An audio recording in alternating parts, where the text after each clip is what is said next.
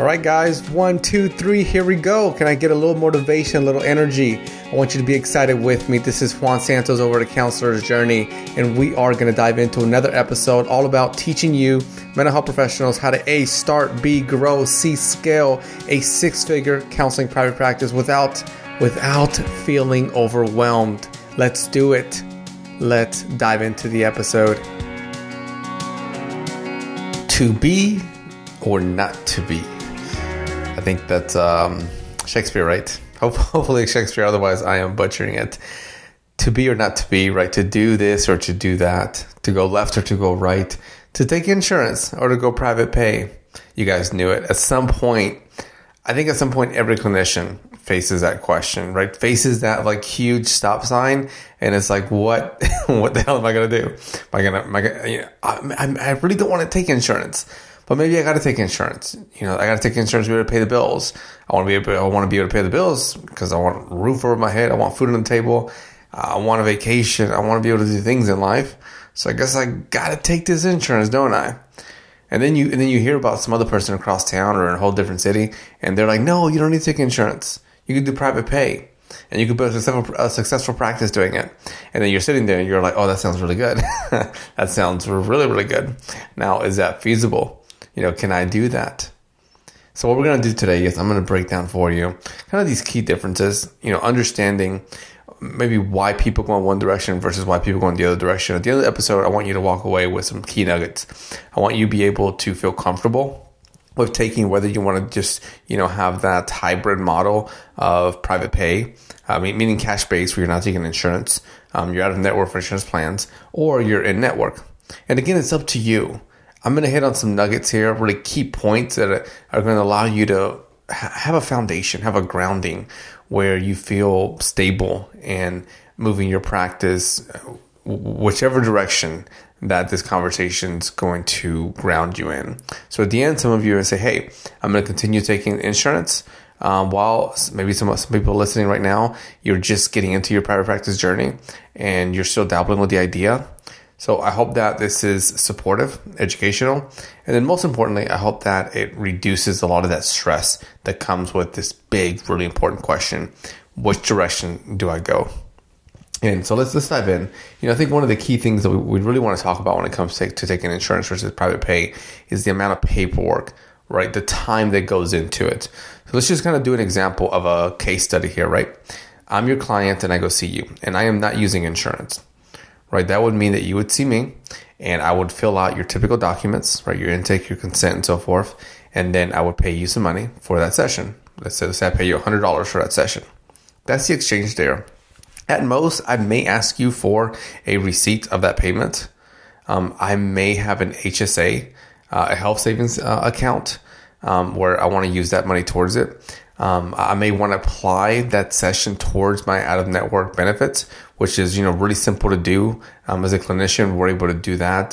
What it's what's called a super bill. As a side note, check out the YouTube channel for a counselor's journey to private practice. You're able to see a whole video all about super bill. There's a template on there that you can use. Um, it's it's 100% yours, uh, so that you're able to use in your private practice. Now, kind of going back, you know, with that private pay process, right? That's pretty clear you got your typical intake documents that you're doing a private pay just like you would do with insurance base. The, the biggest difference is that you have just one simple exchange, right? You have the exchange of here's $100 and then there's the service. And then again, there may be that secondary document, which is that super bill. Just keeping it real as a receipt. It's a receipt with a couple of more details on there um, but it is nothing out of the ordinary. I mean, come on, guys. You, went through graduate school. You've written papers that are 10 plus pages. Some of your doctors out there, you've written um, dissertations. You know, you've, you, you've done a lot more than what goes into this super bill that I think sometimes we get really nervous about. At the end of the day, is a receipt with a couple of more variables on there.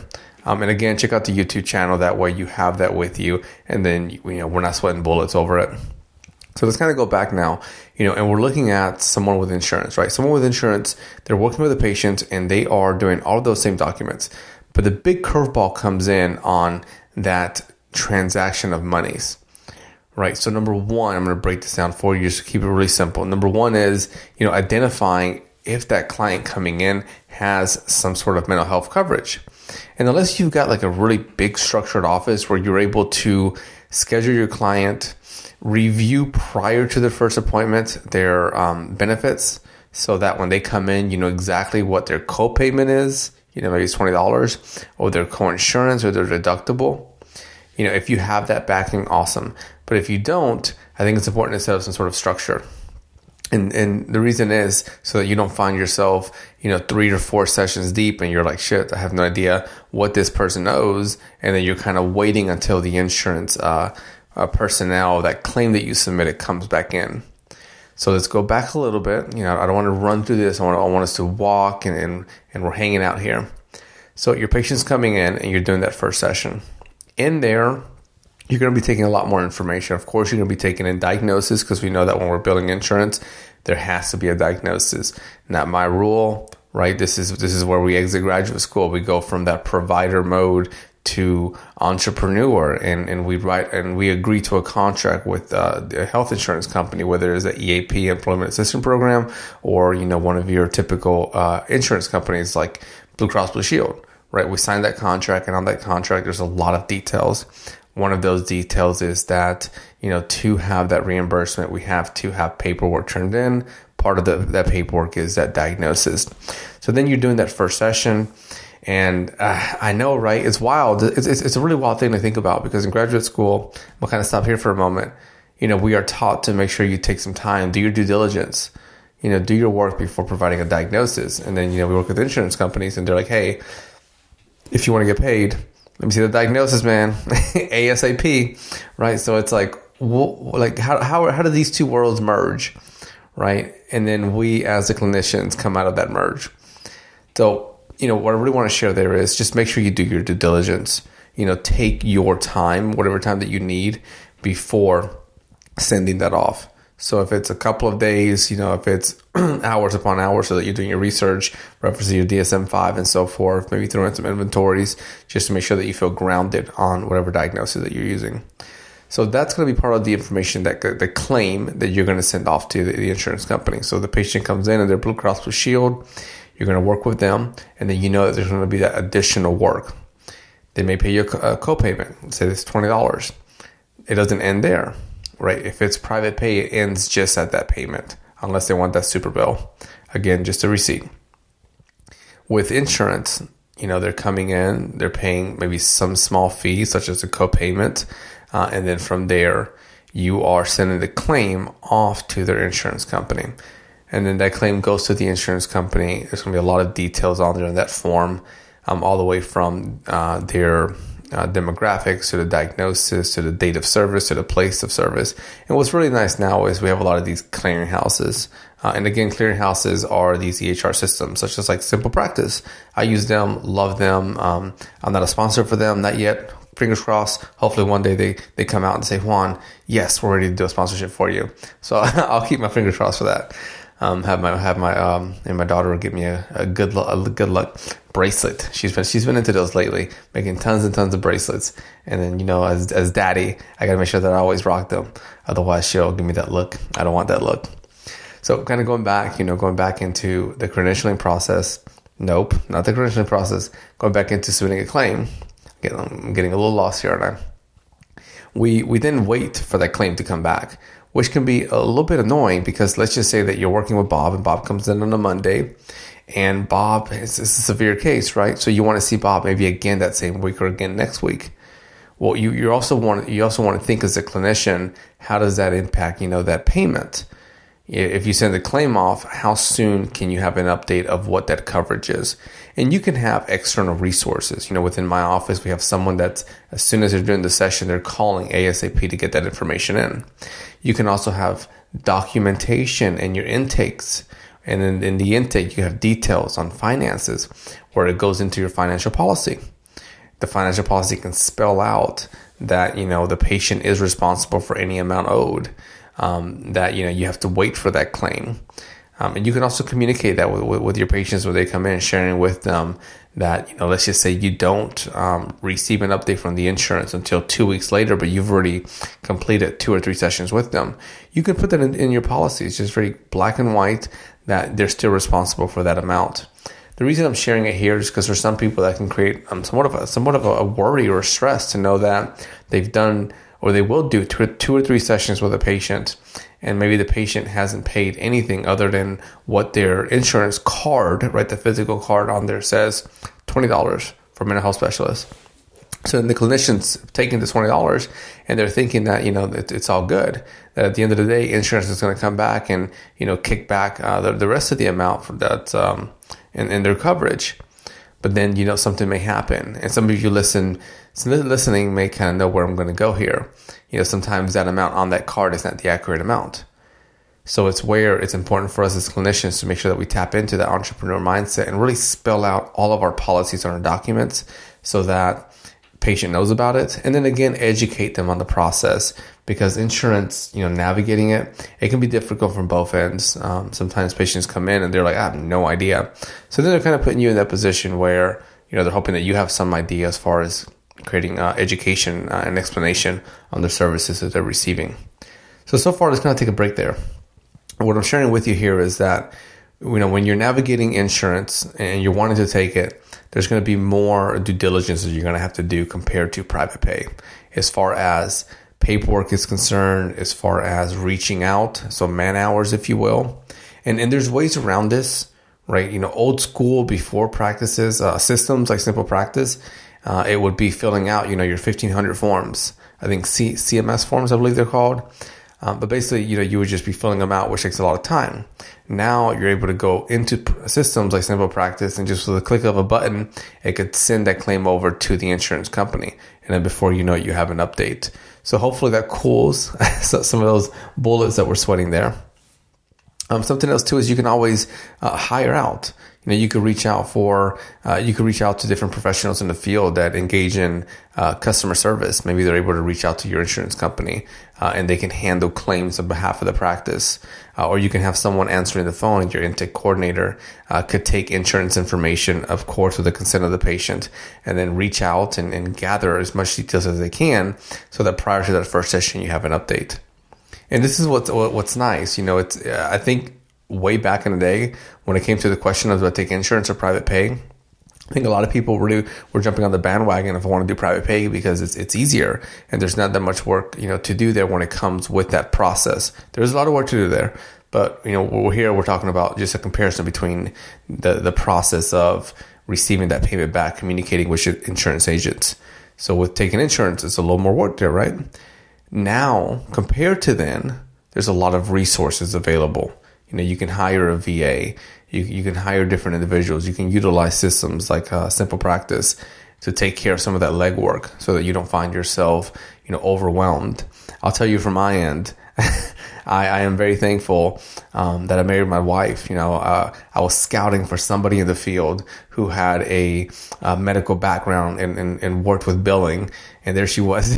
so no, I'm just kidding, but I think that's I think it's pretty interesting that you know um, somehow in, in her journey of career, um, she found herself working for a large hospital here, where she managed individuals and she worked uh, closely with with billing um, and, and understanding healthcare, uh, as, as, well as receiving a public health education uh, over at UNCG. So was, it was really nice to have that early on. I know a lot of the clinicians that I do consultation for, they really get into that topic of, you know, how do I navigate the insurance? How do I hire the right person? Because it's important for us to make sure that we're navigating effectively. I think if you can, though, if you're able to have your ducks in a row, do your due diligence, you know, um, outsource to someone that can communicate on your behalf, then you can go either way and it'll be a smooth ride. Now, let's go into another point here when it comes to uh, taking insurance. I think it's important for us to look at our target client. And this is not a you know end all be all. This is not all all in one category. Uh, and, I, and, I, use an example here. So my sister Diane, she's on the autism spectrum, and since she was little, since she was like I think three years old, I want to say, um, my mom shared with me that you know she did, she went ahead and she and, and she did they or they did their due diligence. Um, so they hooked up with the Autism Society. Um, she was on Medicaid and, and she was receiving services. Um, and, and, as a child growing up, you know, we always had workers in the house. Um, you know, really strong advocates, you know, people who are there supporting and, and growing with us and laughing with us and, and sometimes, sometimes going through some of the really uh, tough uh, challenges up ahead. And, you know, as a clinician now, I kind of think about, um, you know, if I wanted to specialize uh, in, in, working with individuals on the autism spectrum, you know, may, maybe one of the thoughts that I could have would be, you know, would those individuals more than likely, if we roll the dice, be on insurance? Right? So they if they would be on insurance, right? And here we're just playing with statistics and hypothetical, right? And I share the case, personal case of my sister, right? So as a clinician, you're able to kind of take a step back and look at your target audience and then make an educated decision on not not focus on serving from the clinical end, but more focus on the entrepreneur side, right? Because those are those are very different. So then from the entrepreneur side, you're able to look at okay, if I take the private pay route, you know, taking no insurance, you know, would serving that population put me, let's say, at a disadvantage? And it's a question that, you know, you would have to survey your audience. You have to survey your community. You know, go if there's an autism society in your community, we kind of use an example here as a case study. You know, maybe reach out to them and ask that question. Are the majority of individuals that reach out to your society um, or members of your society, are they on insurance? Or you know they usually private pay. Reach out to psychiatrists in the area. Reach out to other providers that support that population and ask that very question.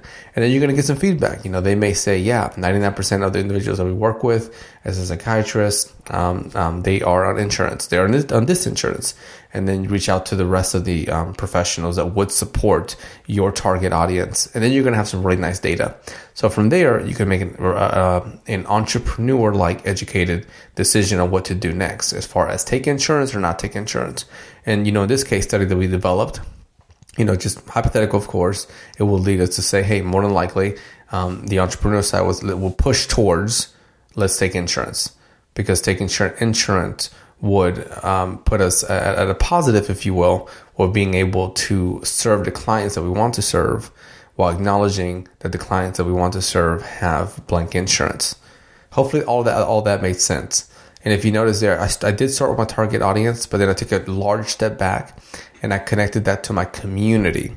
And then I looked within my community what are they using? You know, do I do I live in a community where my target audience is using insurance?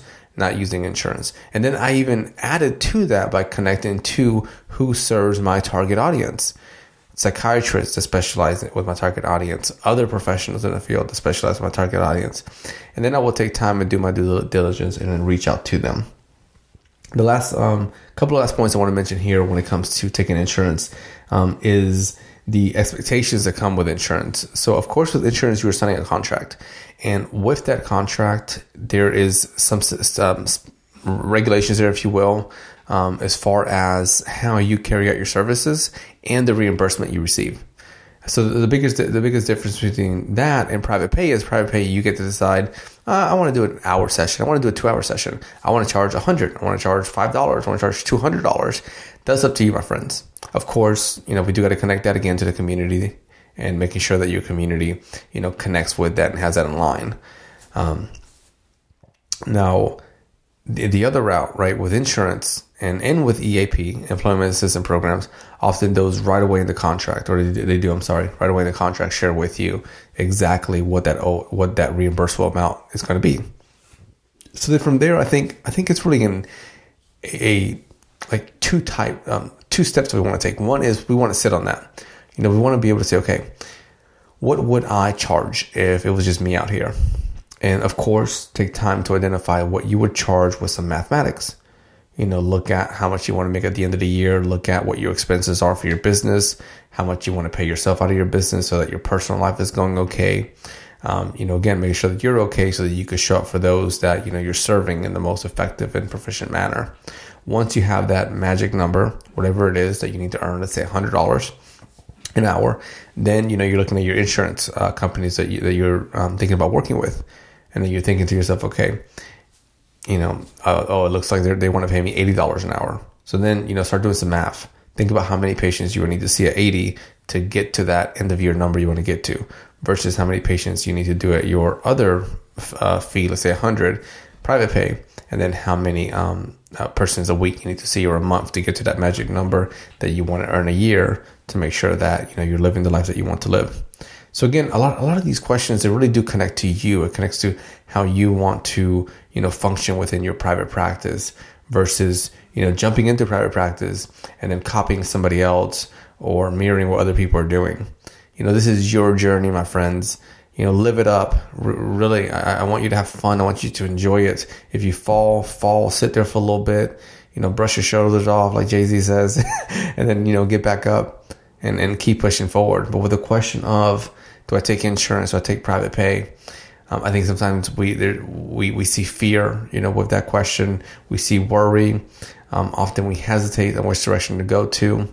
It all connects to you know what you want to do and how you want to carry forward.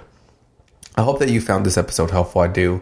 Um, again, if you wanted some help on the Super Bill, go check out the YouTube channel, Counselor's Journey. Um, there's lots of videos on there, everything from SEO, search engine optimization, to you know utilizing paid versus organic uh, for building your private practice, and more.